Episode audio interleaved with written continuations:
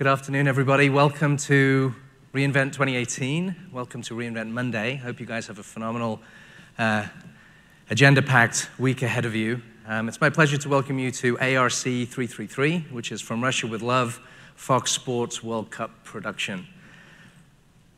On stage with me today are going to be two presenters. Um, our customer speaking today is Fox Sports, and we've got Brandon Potter, who's Director of Post-Production at Fox Sports, to speak We've also got Mike Flathers, who's CTO of Aspera, to also talk, and they'll be both joined by myself to talk through um, World Cup production, which I think is a super exciting evolution of the use of the cloud for an extremely high profile event um, that hopefully many of you watch. I see a, a show of hands as to who watched the World Cup.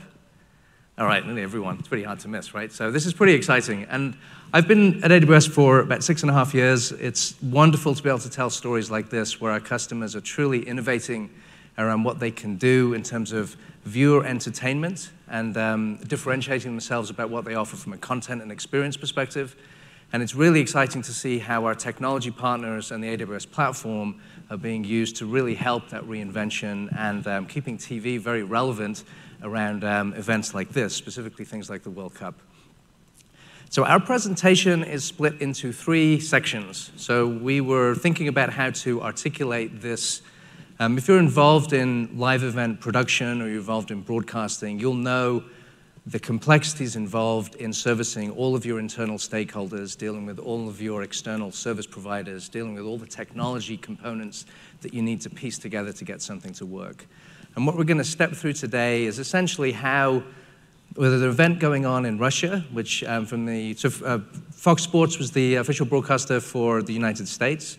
Um, Russia is 6,000 miles away. Uh, it's 10,000 kilometers. It's about 180 milliseconds over a network. So it's really far. And what we're going to talk about is how that gaming and that programming was brought to the US, where Fox Sports is based, how it was presented to their editors, and how it was inserted into their live programming for the duration of the event. And so we've got three sections. So Fox is going to, Fox Sports is going to come up on stage and talk about the production aspects, which is quite a unique insight into the complexities that we um, go through as technology providers in providing the plumbing, providing the software, providing the glue to really enable a production and essentially what your viewers see um, on their screens or their devices at home on mobile. I'm going to talk about the AWS infrastructure that was involved in facilitating this. And so this is both the AWS networking components, the different regions, um, serverless technologies, EC2, compute, things like that.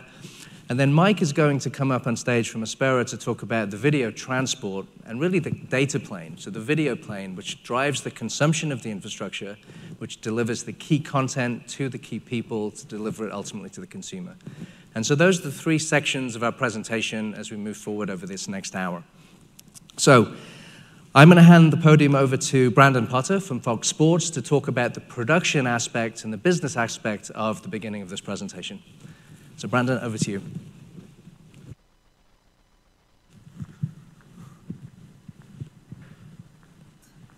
Hello, everybody. How you doing? Uh, my name is Brandon Potter. I work in uh, post-production for Fox Sports. Um, so let's go to the next slide here.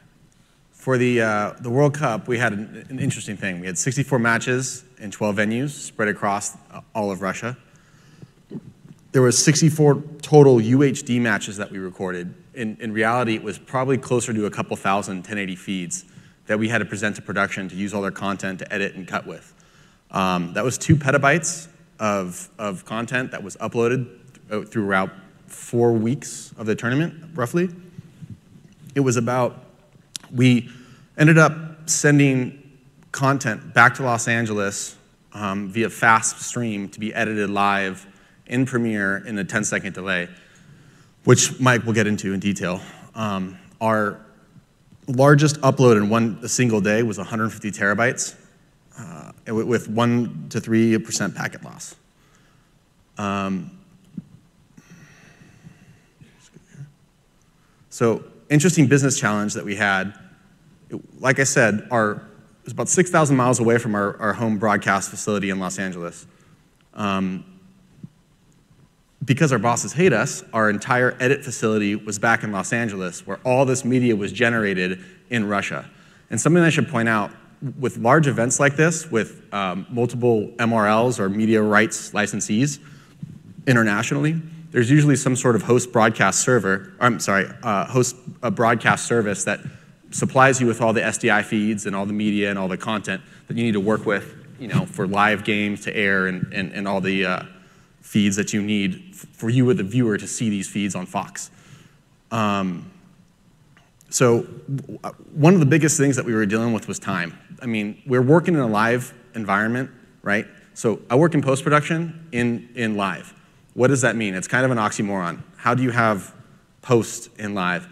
So for some context, we edit things. Sometimes you have a couple weeks to edit some packages, some features. Maybe you have a full-length show that you're working on for a couple months, and you're turning around that, and you're getting it to, to air. All good and well. Sometimes we have a couple seconds, a couple minutes to turn around a highlight package and play that out into studio. What do I mean by play out? Well, in a live production, there's usually a director that needs to cue a playout operator to play that piece to air. So when you've got talking heads and then it cuts to a, you know, an edited piece, someone's usually physically playing that piece out. So the, the, the time that we had to work with, we didn't have the luxury of, of waiting or if something failed. We had to have, present all this content now. And from so far away, like I said, we're a global way, 6,000 miles. Why did we do this? It, I mean, it's a tremendous cost saving when you could have an entire post-production facility not uprooted and shipped out to Russia. Um, I mean, you could imagine. So we were actually, when we first walked into this, I thought, oh God, how are we going to get all this content back? And you know, it can't fail. Um, we, as you can see here, we, we generated 22,000 assets that were managed and uh, accessed by production via web GUI in, Levels Beyond uh, Reach Engine. Another challenge that we had is this is a temp location for the World Cup. It was stood up for us to work in temporarily. We, we didn't have you know, the luxury of sitting out and, and standing up you know, permanent servers and whatnot. We had to break it out down in a month, or you know, we got there a couple months early before the event started. Um, security was a big one. We're in Russia. We're in a foreign country all that content that we were generating, like I said, two petabytes, we couldn't afford to ship all that stuff up to the cloud in AWS and then download it with some sort of virus. So that was a big one for us, which, which Bhavik will get into in a bit. Um, so this is basically how we pulled this off. This was our whole ecosystem right here. Uh, on the left, you've got, uh, let's see here, yes. On, on, I guess you're right. We've got uh, Moscow, with our EVS playout servers, right? So that was all where everything in Moscow was really going to air for our shows that were based in Moscow. Um, so that's where our content eventually needed to be delivered. So all this content that was being generated from HBS and all these feeds and all the ENG shoots that we were getting, we were sending back to Los Angeles. It was finished pieces, features were being cut, and then sent back to Moscow to play out to air. Something I should also mention is our home base facility all the content in, in Moscow was 1080p 50 PAL. Our home base facility is 720 5994, and mixing those frame rates is a no-no. So it was very difficult for us to kind of incorporate these two worlds. And we had a couple shows going. We had our shows in, in Moscow with our set in Red Square. The IBC, the International Broadcast Center, where we were doing all our work, was about 40 miles away where we had our main control room for the shoulder programming. But then we also had a show airing out of our Los Angeles facility, again in 5994. So mixing these frame rates was difficult. Um, and, and using that fast stream to send, we had three priority feeds of the 20 or 30 or so per match that we were able to write directly to Moscow storage using fast streaming, and then uh, simultaneously replicate that back to Los Angeles on a 10 second delay. And that's a limit, limitation of Premiere more than anything else. So editors were able to work with that content immediately, cut with it, do their packages, and then send it all the way back to Moscow to air um, which you'll see here. And this kind of outlines this. Um, same thing, how, how do we present this content all into S3 for people to access? Well, if we've got a nine hour record, producers, assistant editors, uh, associate producers aren't going to want to download a nine hour record to use a 10 second piece. So one of our business requirements was to present the stuff, present the proxy, present the growing HLS into the stream, and be able to subclip pieces of what you need live and then send it to your editor we used a Premiere panel in, in Reach Engine in our PAM to be able to look at these subclips that were presented and pull that in Premiere, use your content, cut your pieces, and then get it to air, whether it was airing out of the Los Angeles production or back in, in Moscow, um, which is pretty incredible. So the key to this, we called Fox, our Fox Sports Charlotte facility Little Russia. in around March, our road to Russia started really then, when we stood up and simulated everything that we were going to do in Russia. We didn't want to get to Russia and realize that something was broken. I think overnight is two weeks from the United States. So we stood up everything and we ran all our network connections from Charlotte. The only piece that was missing was really Moscow. We ran it through Frankfurt, Frankfurt and then back to AWS West to be able to see you know, what latency are we working with, how's this going to work. Um, right here, you got Dave Norman in the middle from Telestream, kind of, I don't know, pointing out some of his servers. Those were the encoders that we used to take all the SDI feeds that we knew we were going to get, up to, I think, 64 a match, turn those into 1080, 50 uh, AVCI 220 megabit streams, routing to our st storage, uh, and then with the fast three or, or, or, four fast streams that we were able to send back to uh, Los Angeles. And that was the hardware that was really doing it with their tight API integration with Aspera. It was pretty amazing. That was Telestream. And then over here, kind of for some uh, backstage of really what was happening in Russia, this was our main ingest room. Uh, this was basically air traffic control of all our media, all the feeds that were presented. Um, on the top row here, you basically have monitoring. Those were all our, right now, a lot of them are in bars. Um, this is where we could see, you know, what's coming down those lines, what channel is it being recorded on in Telestream.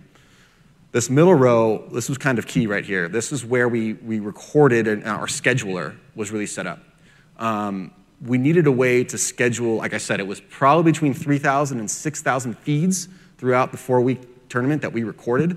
We needed an easy way to do that. Telestream really came through in the clutch when we had a vendor drop out with the scheduler to create something that we could do this you know, a, a little bit easier than scheduling one at a time and crash recording every feed. We couldn't do that. We actually ended up ingesting a uh, CSV document um, that's based on times and durations that would auto kind of schedule these feeds, which is pretty great. And then down here in the middle, or the, is, these are the media operator kind of stations. And this is where it all kind of went down. Um, this is where transcoding would potentially happen if we needed to send files to, to EVS for playout um, and, and get files back to Los Angeles. And the next slide here, this is basically how all the editors and, and producers, well, I should say the producers, were accessing all their content. Um, you could see here in the, in the middle, you've got the video player, you could subclip, set in and outs, you could search. Um, one of the interesting things that we had to do and, and why, why we did this really HBS provided us with all the content that we needed, and they actually had a great PAM. Um, the only, the big caveat to that was it was only available in Moscow. So we basically took all the media that was being generated by them and put it up to S3 and made our own. And this was also for our own archive. Um, there, they had some great metadata that was linked to their media that we would dump and then ingest into, into Reach Engine, which you see here, uh, to present to everybody. But again, it, it was pretty wild. Um, I think at some point we, were, we got to Russia and even in Charlotte, there wasn't, we didn't get to fax everything out end to end. There was um, certain technology that when we got to Russia, it was out of the box. We had to kind of cross our fingers and hope it worked, and, and everything really came together. And like I said, we didn't have enough time. From the end of the final, I think we had seven hours before power was shut down, lights, and they were ripping things out. So if we didn't have all our content uploaded, like I said, it was four weeks, two petabytes. If we were at all behind on that content, we didn't get up to the cloud, it was gone forever. The storage that we we're using on-prem was getting broken down. It was actually rental and shipped somewhere else. Um, so there was really little room uh, uh, for failure there. And then next, I think I'm going to throw it back to uh, Mr. Bhavik to take you through kind of a deep dive into the uh, AWS infrastructure.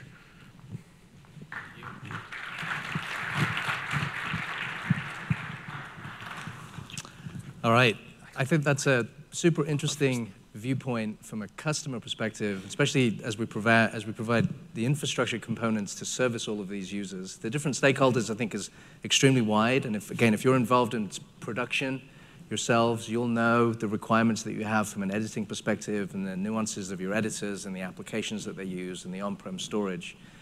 And so this next section here is going to talk. I'm going to talk about the infrastructure components that we used for this event. And I think what's unique about the World Cup say the men's and or the women's, is that it happens every four years. It's in a, it's in a different country every time.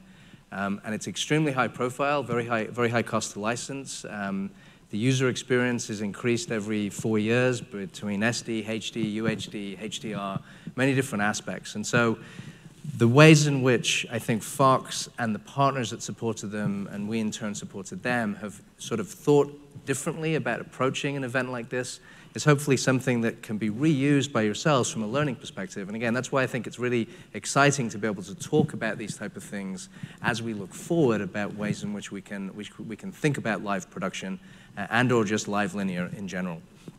So just to recap the stats of the event, um, four weeks, July 4th, so June 14th to July 15th, 64 games sourced in UHD, HDR.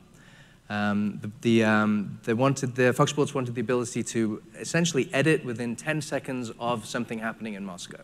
So that's in LA to have the feed, to have the content, to do an edit, to reinsert that back uh, at the direction of the producer for that um, specific game or match.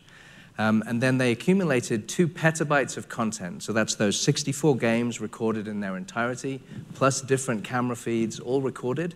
Um, and then 22,000 individual assets that were also accumulated during the event.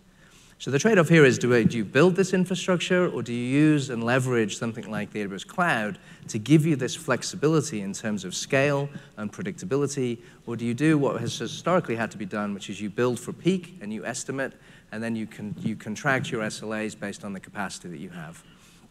So the business requirements as part of supporting this were equally complex. So that, that, what I showed you before is what was achieved during the game. Going into the game, they had these business requirements. They would have to receive all of those 64 match feeds in Moscow at the host broadcasting service. Um, that, that, would be handed off in SDI. Um, they would need to record all of those matches in real time in Los Angeles. So that's that 6,000 miles, 10,000 kilometers, 180 milliseconds away. There was a requirement to archive everything that came in. There was a requirement to virus scan every single asset, file based asset that came in um, whether it came from a trusted or untrusted source, before it reached a production environment. And they had to support the three edit at home workflows, which is the ability to do live editing.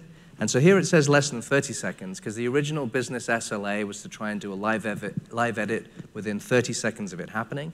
They actually achieved 10 through, this, uh, through, through what was created and engineered. Um, they needed to support live subclipping and do post game editing for all the marketing, promos, replays that might be done um, post match and as part of the fan uh, experience through mobile or web and things like that. So when we look at the matrix of solutions, this slide is, to, is meant to just give you an insight into some of the components that will be created. So we start at the top at the content production layer. Brandon had mentioned that their editor of choice was Adobe Premiere Pro. Um, they had their production asset management system was Levels Beyond. Um, on premise, both in Moscow and in LA, they had um, Harmonic Media Grid and uh, Quantel storage for different aspects. At the AWS component, we were using core fundamental building blocks provided by the platform. So Amazon EC2, Amazon S3, uh, AWS Direct Connect, Amazon Lambda, uh, SQS for some of the serverless functionality that we'll see shortly that was created to really add a dynamic workflow uh, to the production aspects. And then below, again, driving the consumption is all of the video transport, so the data plane from the video perspective. And so that was transport provided by IBM Aspera, transcoding and packaging by, provided by Telestream on premise, and then also transcoding, packaging, and orchestration provided by Telestream both on premise and through their cloud based solution. So these are just some of the components that we'll sort of piece together as we look forward. So you can look at this in terms of a matrix. You've got a vertically integrated editor to storage to content being written to that storage for production, or you can go horizontally and look at the network layer, or we could look at the video layer. And those are the things that we're going to look at next.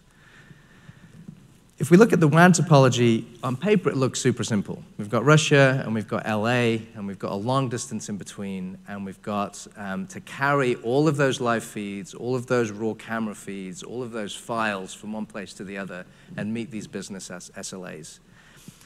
Um, what's interesting below this is actually how the video transport layer drove the WAN topology. So this next slide is is a slightly different view on this, which is what's driving the consumption of the network and what network decisions were made in order to uh, transport the video that we knew was going to be handed off. Again, those 64 streams in SD with the camera feeds plus the files.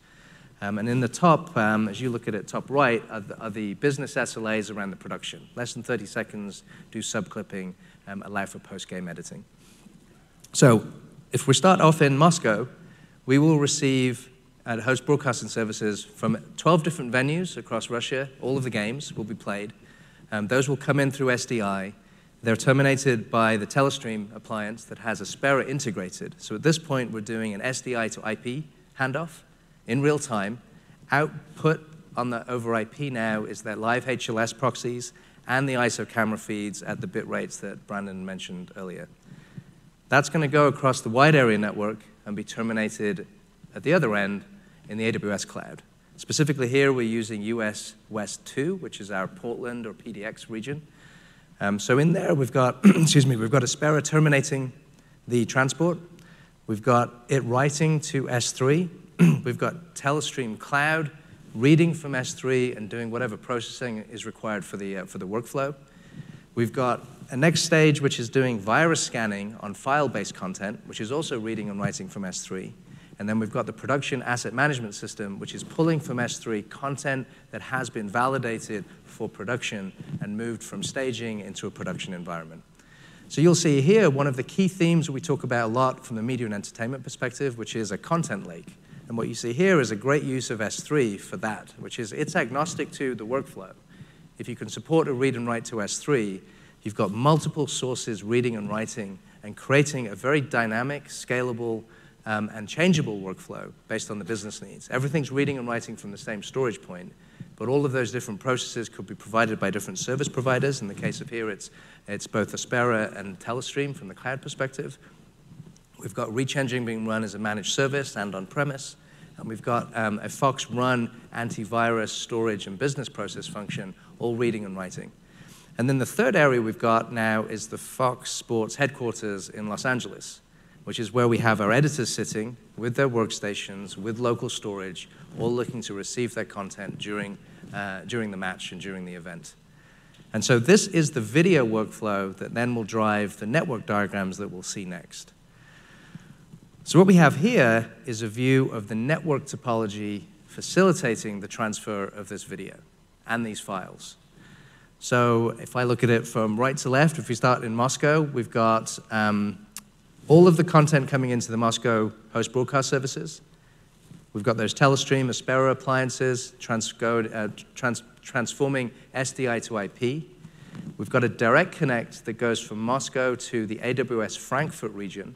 And Fox chose a one, gig, a one 10 gigabit per second direct connect, Frankfurt to uh, Moscow, or Moscow to Frankfurt, depending on which way the traffic's going. Um, and then we've got the AWS backbone, which carries that traffic to the AWS US West 2 region, which is the Portland region. Then we've got connecting from Portland to LA to 10 gig links via Direct Connect that actually route through Las Vegas here from, a, from the Direct Connect POP perspective. So this creates the network backbone for which the video and the file-based content was transferring. And so there were trade-offs made here as to redundancy. So I think from a cost and business perspective, one gig was chosen for the Frankfurt to, uh, for Moscow to Frankfurt. And um, because of uh, Fox's wider use of AWS, they had the two redundant 10 gig links between LA and um, the AWS US West regions. So as a backup, you can default to public IP as the default transport should your primary links fail. And so there was public IP transit routes that were put in place to do both from Moscow to Frankfurt and also from Moscow straight to LA on the lot. And so this way, there was ability to balance cost and short-term high bandwidth infrastructure, especially those direct connects only for the duration of the event, um, but allowing you to, to have redundancy and failover um, built into the system. The other, the other decision taken here was could you, when you look at file-based workflows or live-based workflows, can you work in a proxy environment? So if you could default to, if your primary connections fail and you have to switch to public IP, perhaps your bandwidth is lower, but if you've got a proxy-based workflow, perhaps that's a, that allows you flexibility and a design decision and a cost decision as you're beginning to build out your systems. And so this way you have both. You have primary over direct connects and over high bandwidth links, and then you have secondary failovers over public IP. So as we look at this in a little bit more detail, we've got multiple components and demarc points that set up the infrastructure. So here I'm going to do draw lines, right? So we've got the host broadcast services from which the direct connect is egressing to our AWS Frankfurt region. Um, and so that is, a, that is a dedicated line at 10 gigabits per second, which is, uh, from which we are rerouting that traffic now to the Portland region over the AWS backbone. And so that is using um, Direct Connect Gateway. It's using Direct Connect as the ingest point.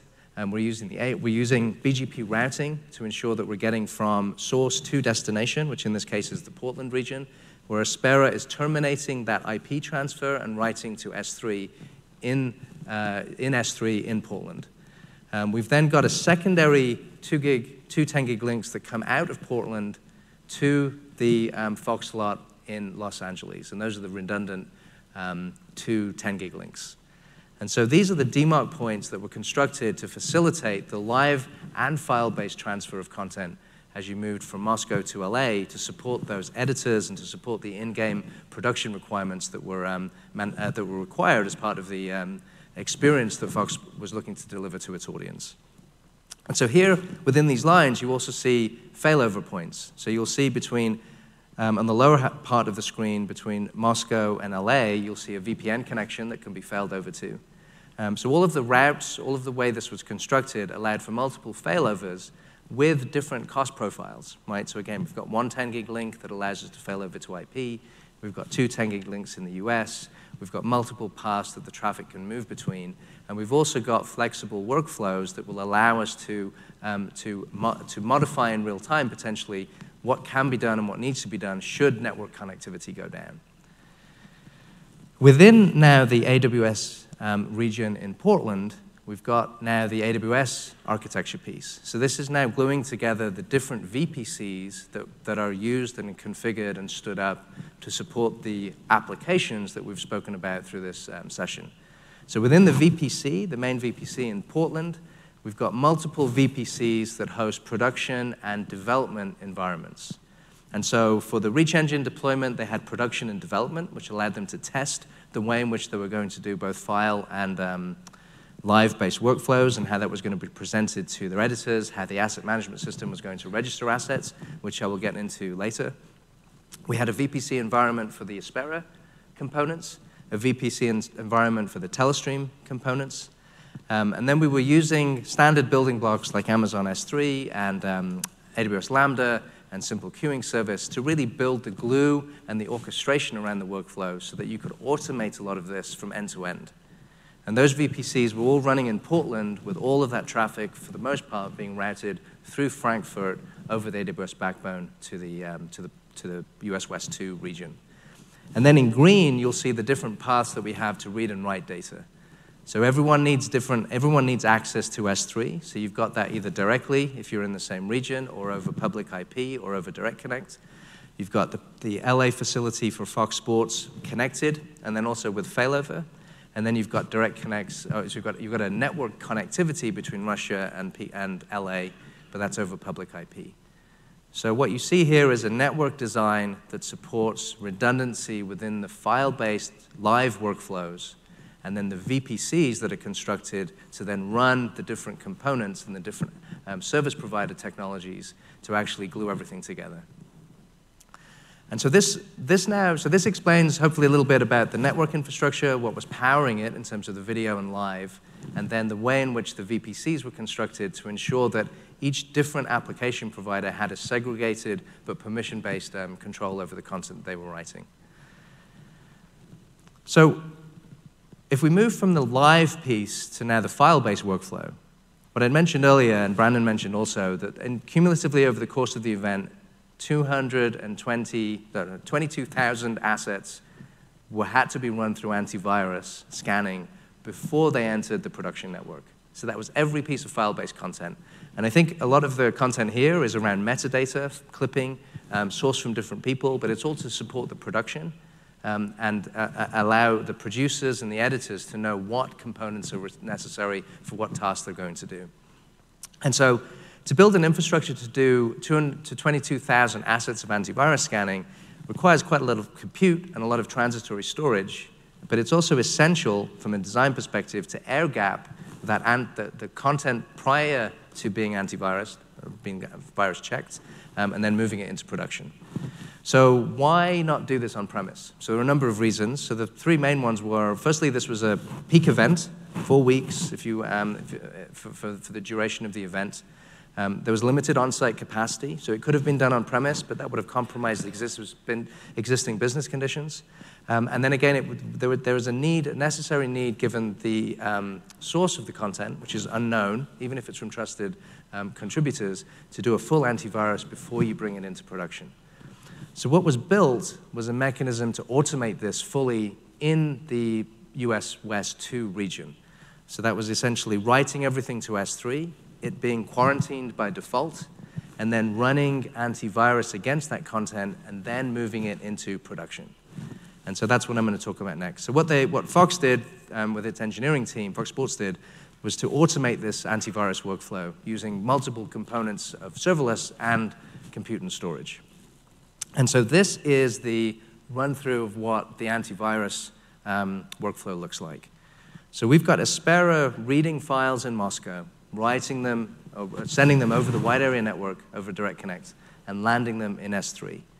So step one is Aspera is going to write the files, these 22,000 assets, to S3. We're going to use S3 notifications to trigger various things post-write. And so S3 notifications reduce, drastically reduces the complexity in determining if something's there. You don't have to scan the folder. You can just listen out for a notification, and you can do the next steps. so in the case of this antivirus scan, the next step was to create a queue, a queuing system, so a simple queuing service to, to basically create a queue that triggered a new asset um, list. And so as each asset was written, SQS through the S3 notification will be updated with a new asset. That asset was then transferred to EC2, where the antivirus scan was run. That EC2 group was, in its own VPC. Um, so was the um, write access to S3, so that you can control both. Within the EC2, there was an auto-scaling fleet to basically scale up the EC2 processing nodes to process the queue based on incoming traffic. And what's unpredictable there is you don't know how much content is going to come in every hour, it might be a very popular game. There might be a lot of metadata. If it's a very popular team, there's likely a lot of information that comes in about the players, um, both historical and current. And so that elast- the, the auto-scaling group would scale up and down based on the SQS queue to do an antivirus scan. Once the antivirus scan was done, the results of that were sent to AWS Lambda, and AWS Lambda processed that result to determine what the next step should be. So did the antivirus pass? Were there any flags? Could we move that asset from quarantined into production? And so SQS, so once Lambda processed that output file, it would update a secondary queue to do the antivirus pass. So now you've got a list of assets in real time that have passed antivirus that are now picked up by the asset management system. And so what's unique here is that we're using one S3 bucket. We're not worried about transferring between buckets and we're only going to register assets in the asset management system that have passed an antivirus scan. But everything is in the same S3 bucket to begin with. So that's actually, it's a simple way to do a very complex task without having to do a lot of complex rule management specifically. So this secondary queue would be something that the Reach Engine production asset management system would listen out for. It would listen out for assets that it could register in its system. It would register those assets, and those assets would then be presented to the production systems as um, assets that were valid for production and not quarantined or pre-virus scan. And so this system was built uniquely to do this antivirus scanning, offloading all of the infrastructure requirements on premise, but doing it in a fully automated way. So everything here is, is trigger-based. It's got queuing mechanisms. It's using auto-scaling. Um, it's integrating with third parties, specifically Aspera on the right, and Reach Engine is the asset management system from the production perspective. And it's allowing a very scalable, high scale, short term environment to be stood up.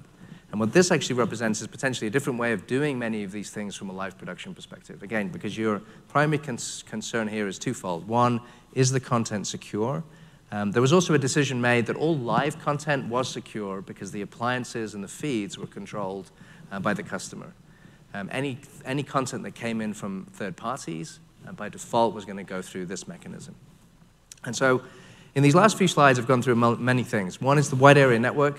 One was what drove the video transport to consume the networking, how the networking was designed and what failover components were there, and then how, in parallel, the file-based workflow was built to drive a serverless workflow to ensure security and timeliness around the processing of that content and the availability of that content in the asset management system.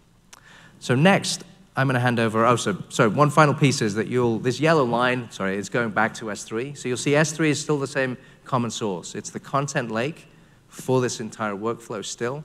We're not moving necessarily between buckets. We're not making it more complex. We're leveraging the notification systems and the asset management system to really drive the logic that is presented to the production people. So next, we're going to talk about the video transport and processing. So this is what fills the pipes and fills the S3 storage and delivers those assets as part of the final integration. And so with that, I'm going to hand over to Mike, who will take us through part three of uh, this presentation. Thank you. Thanks, Bhavik.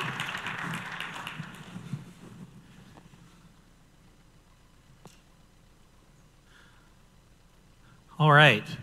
So um, you know, we're, we're going to talk, uh, go into a little bit of detail about you know, what we did to actually overcome some of the limitations that, that we actually you know, had going from, from Moscow to the west coast of the U.S. So as, as has been mentioned, you know, we actually brought a bunch of content back to uh, the Fox Sports facility you know, in L.A., but then a bunch into, uh, into, into S3 directly as well, with, uh, and that was, as Bhavik mentioned, that was U.S. West and Oregon.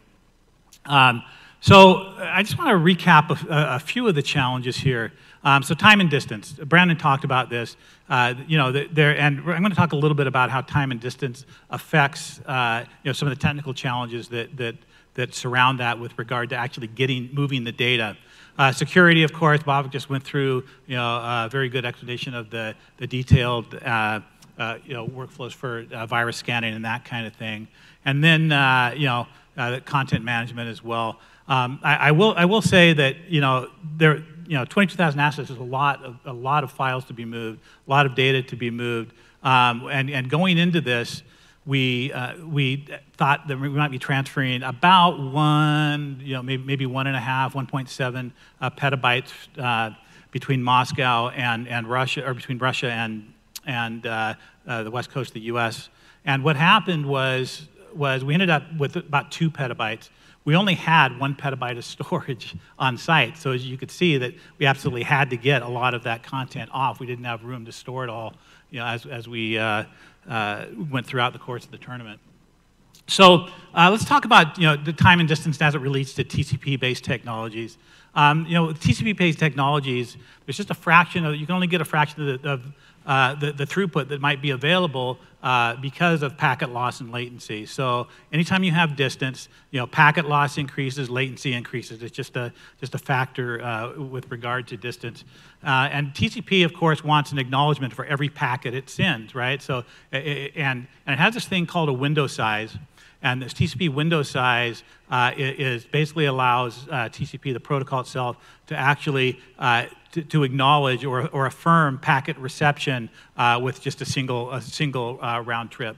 Um, so you know, so the, this window size actually gets you buys you a little bit, but what happens is is as uh, because it want, because TCP wants an acknowledgement for every packet it sends the when, as it runs into situations where it's not getting acknowledgement in the time frame that it, that it wants it in, starts shrinking this window size, effectively artificially constraining your bandwidth.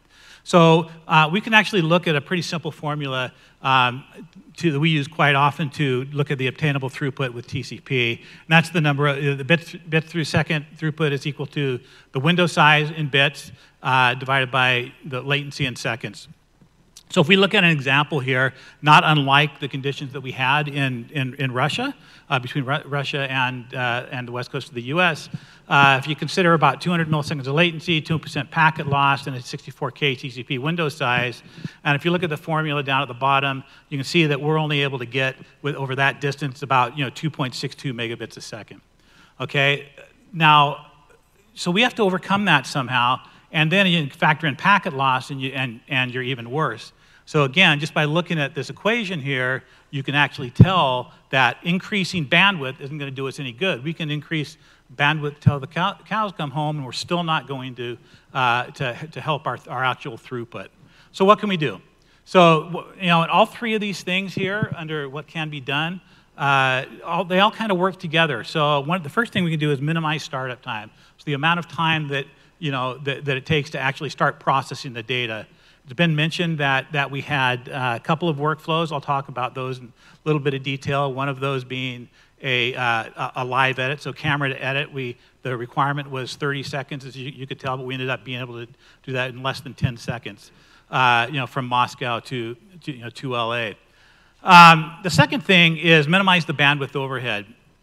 So, uh, you know, what we want to do is, ma is make that bandwidth overhead as close to the actual packet loss as possible. You know, there are technologies like forward error correction that actually, you know, send extra data to kind of try and, you know, uh, you know, assure that you have some padding there.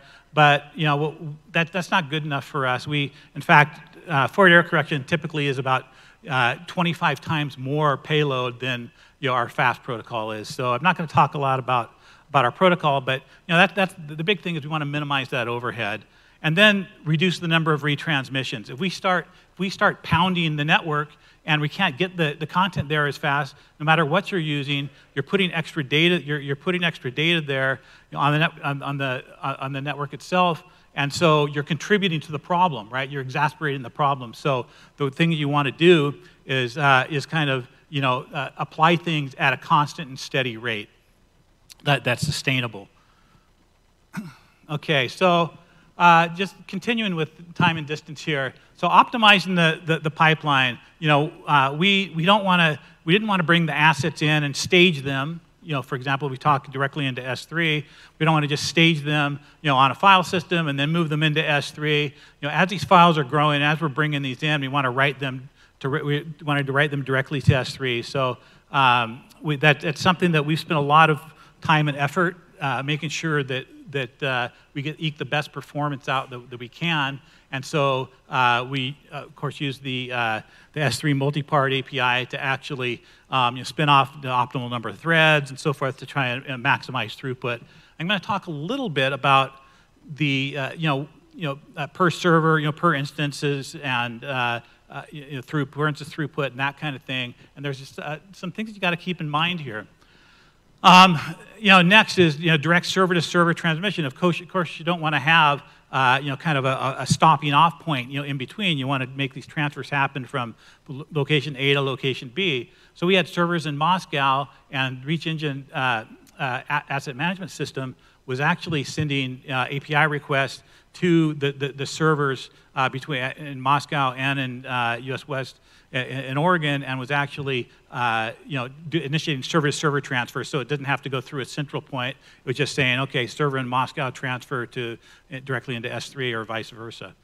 Um, and then the next thing, and I can't emphasize this enough, you know, that you know we don't want bespoke workflows. We want what we tried to make it so we had the you know direct API integration. This direct API integration uh, goes for not only, not only the, the, the, integration with the asset management system, but also with the integration uh, with uh, Telestream Lightspeed Live. Life Live Capture is the Telestream product that actually took the HDSDI feeds in and produced, uh, and produced these, these you know, growing files. I'm going to talk a little bit about you know, how we did that because kind of, that ended up being kind of cool as well. Um, so if we look at uh, you know, WAN transfer speed, and what we could get out of per, uh, each instance. So if you take a a C38 extra, extra large instance, um, the, you, you have limits on what you can actually push through that instance on a per stream basis. So we can only get about 2.8 gig, you know, gigabits a second per stream coming in. Doesn't matter where the origin is from. At each stream, you can only get a maximum of about 2.1 uh, gigabits per stream. Now, you know, these are actual, these actually came from actual performance numbers. Um, and when we got to Moscow, we actually, you know, that's one of the, points that I'll make a little later on is that, that, you know, expect the unexpected. So when we got there, we, we actually, you know, tested and, and did a lot of optimization and, and looked at things and, and to see what we actually got. The staging environment in Charlotte that, that Brandon mentioned was also, uh, you know, uh, very, very helpful. So then, um, with a single machine though, and multiple sessions, we can only get a maximum, we can only get a maximum of about three and a half gigabits a second. So, you know, we needed more than that. So what could we do, right? What, so what we ended up doing is, is not only, you not only have to scale out the back end, the number of servers accept things, you know, on the, on, on the server side, but also on the local side as well. And so we, we actually stood up three servers uh, three, three servers in, uh, in Moscow, and we kind of balanced the throughput. And it's not just about balancing, and we can go into if, if you want to uh, you know, see me afterwards, after the talk, we can do some Q&A, and I can, I can explain some of the things that we did to, to, to optimize things there. Because it's not just about how many transfers does, a, does a, a, machine have going on or how many sessions and that kind of thing. There's, there's a, a few tricks that you can do there. So um, now, security, again, you know, is, is, very important. Not only the security around the, uh, the, the virus scanning, but also, you know, you know, session authentication. So with, uh, we, actually have session authentication, which is, you know, uses SSH, so triple DES was used there, transfer authorization using tokens and access keys, you know, and, and so forth. So we actually uh, made sure we had a very secure environment. And then, of course, the data itself was encrypted, you know, in transit. So, um, you know, using uh, AES encryption. Um, and then also, you know, with, with the protocol, um, you know, there's a, an MD5 hash that's applied to each datagram, and then that's verified on, you know, on the other end. So we're, we're, we, we actually uh, verify the integrity of that data as it's being moved as well. Um, I talked, I did mention, you know, API integration. Like, like I said, with Reach Engine, uh, it's very, you know, important that we had that, that tight integration uh, as opposed to, you know, something, something bespoke. Like I said already, we uh, had server-to-server transfers. Um, we had the three servers in Moscow, and then we, we auto-scaled the cluster, uh, you know, uh, you know, in uh, AWS.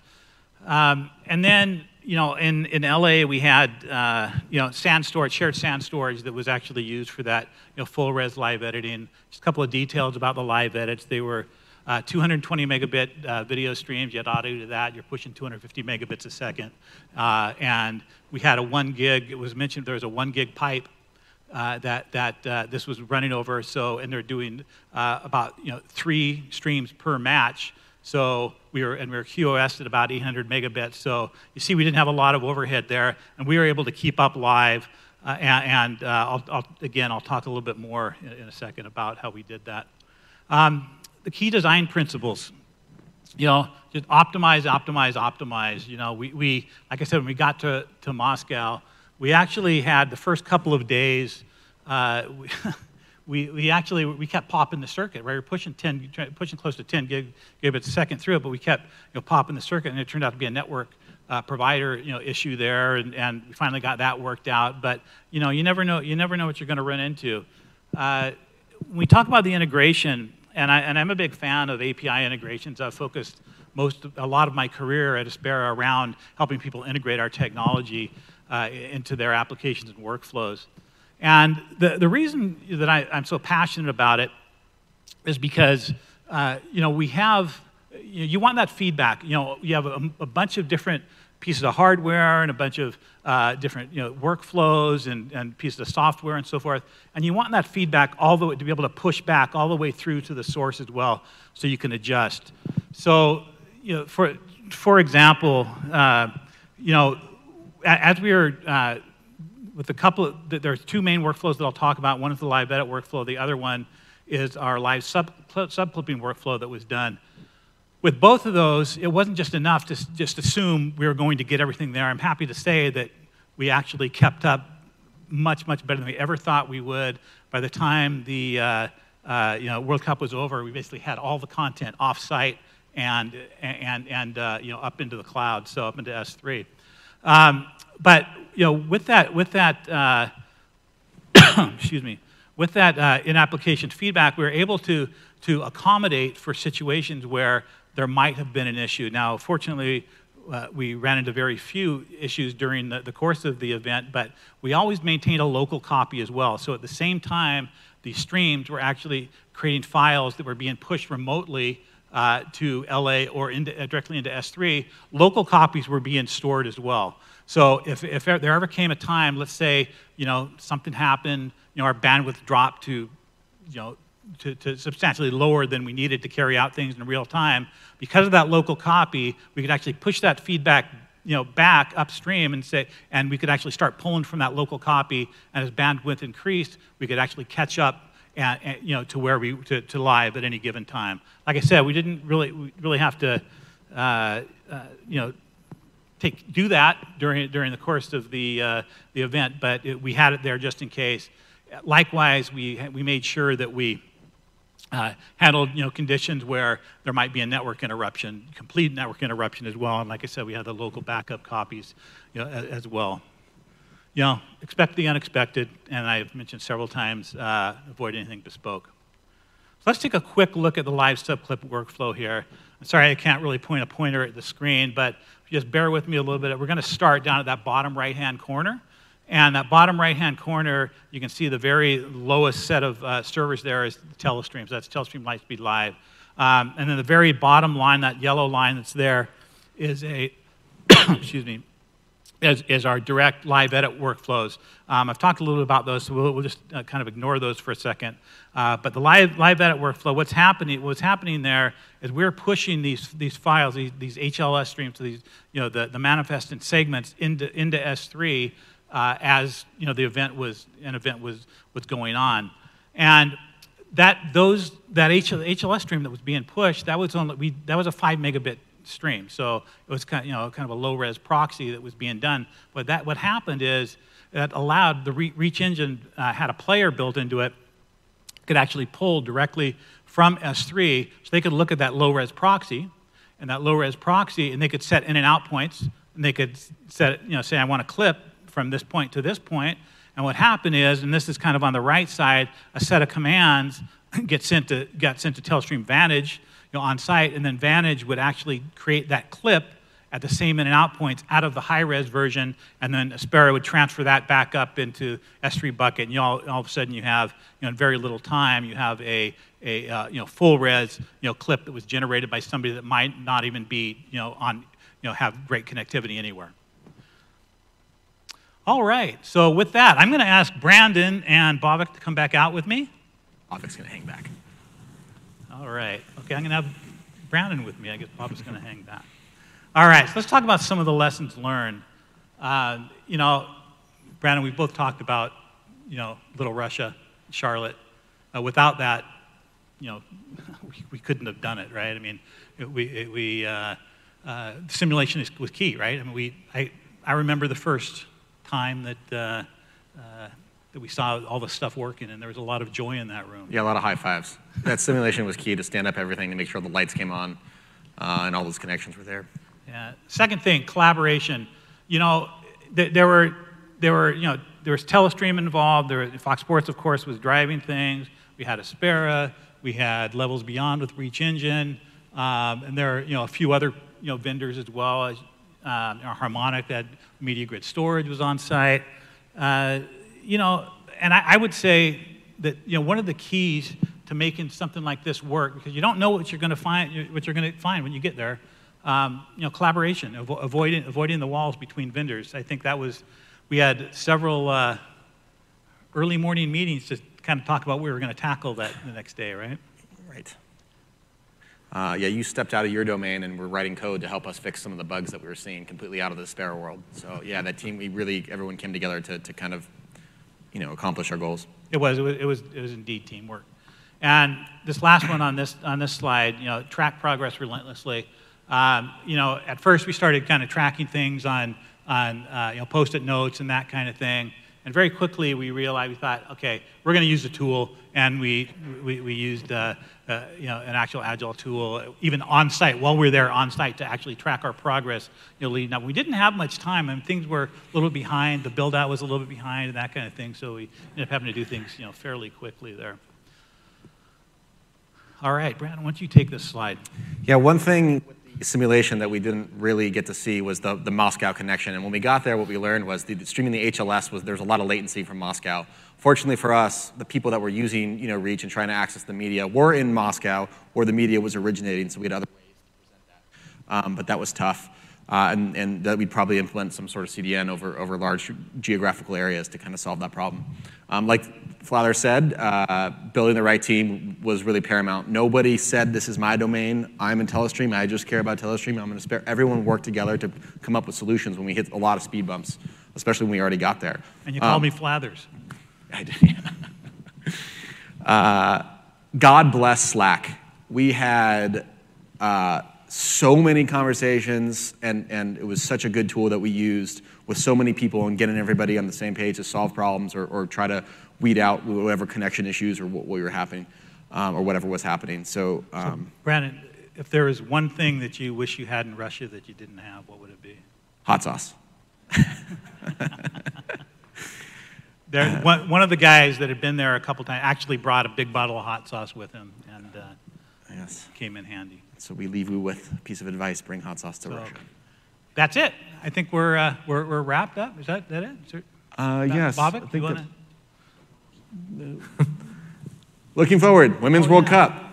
Cup. Men's World Cup was uh, essentially a dress rehearsal, um, almost for Women's World Cup. So, so we're going to look at that. I mean, with all this technology, I'm curious to see where we could go with uh, virtualized, you know, workflows as as premiered as, as applications start to speak uh, object store more and more. Machine learning for metadata so key. If you can't search the meta or you know the media that you're looking for when you're working with two petabytes of material, it's useless. Um, another thing we want to look at is, is maybe we get five to 10 times the amount of fast streams for the high res bit rate that um, using, uh, compressing it and then uncompressing it with hardware back on site or in the cloud. So on a, you know, say a one gig pipe, we were getting three to four um, feeds. Now we could probably, doing the same workflow, we could probably get around 12, I think. Yeah, these were all uncompressed streams. So going with something like HEVC or you know, something like that, we can actually you know, get, we think about five times. In fact, we, have got some we've had some really good luck with some, uh, some early prototypes with that. So. Uh, yeah, tighter API integrations, just like here, the API integration with FASP and Telestream. Uh, get us out of the watch folder business. Yeah, there, there was a, uh, in my notes, I have you know, no watch folders required. I, am not, not a huge fan of watch. Sometimes they're necessary. But direct API, tight integrations was the key, absolutely, to making this, you know, in addition to all the other things that were done, that was what made all this work. We couldn't have done it with a bunch of bespoke workflows. Heaven forbid we had an issue when, uh, you know, when something, you know, during an event with the tight API integration, we had that feedback loop all the way through. Serverless. Serverless. There you go. yes. All right. Um, thank you, everyone. A quick request before you all go, if you don't mind, is please fill out your surveys. Uh, my thanks to Mike and Brandon for this. I hope you found this valuable. Have a wonderful reInvent, and thank you very much. Thank you.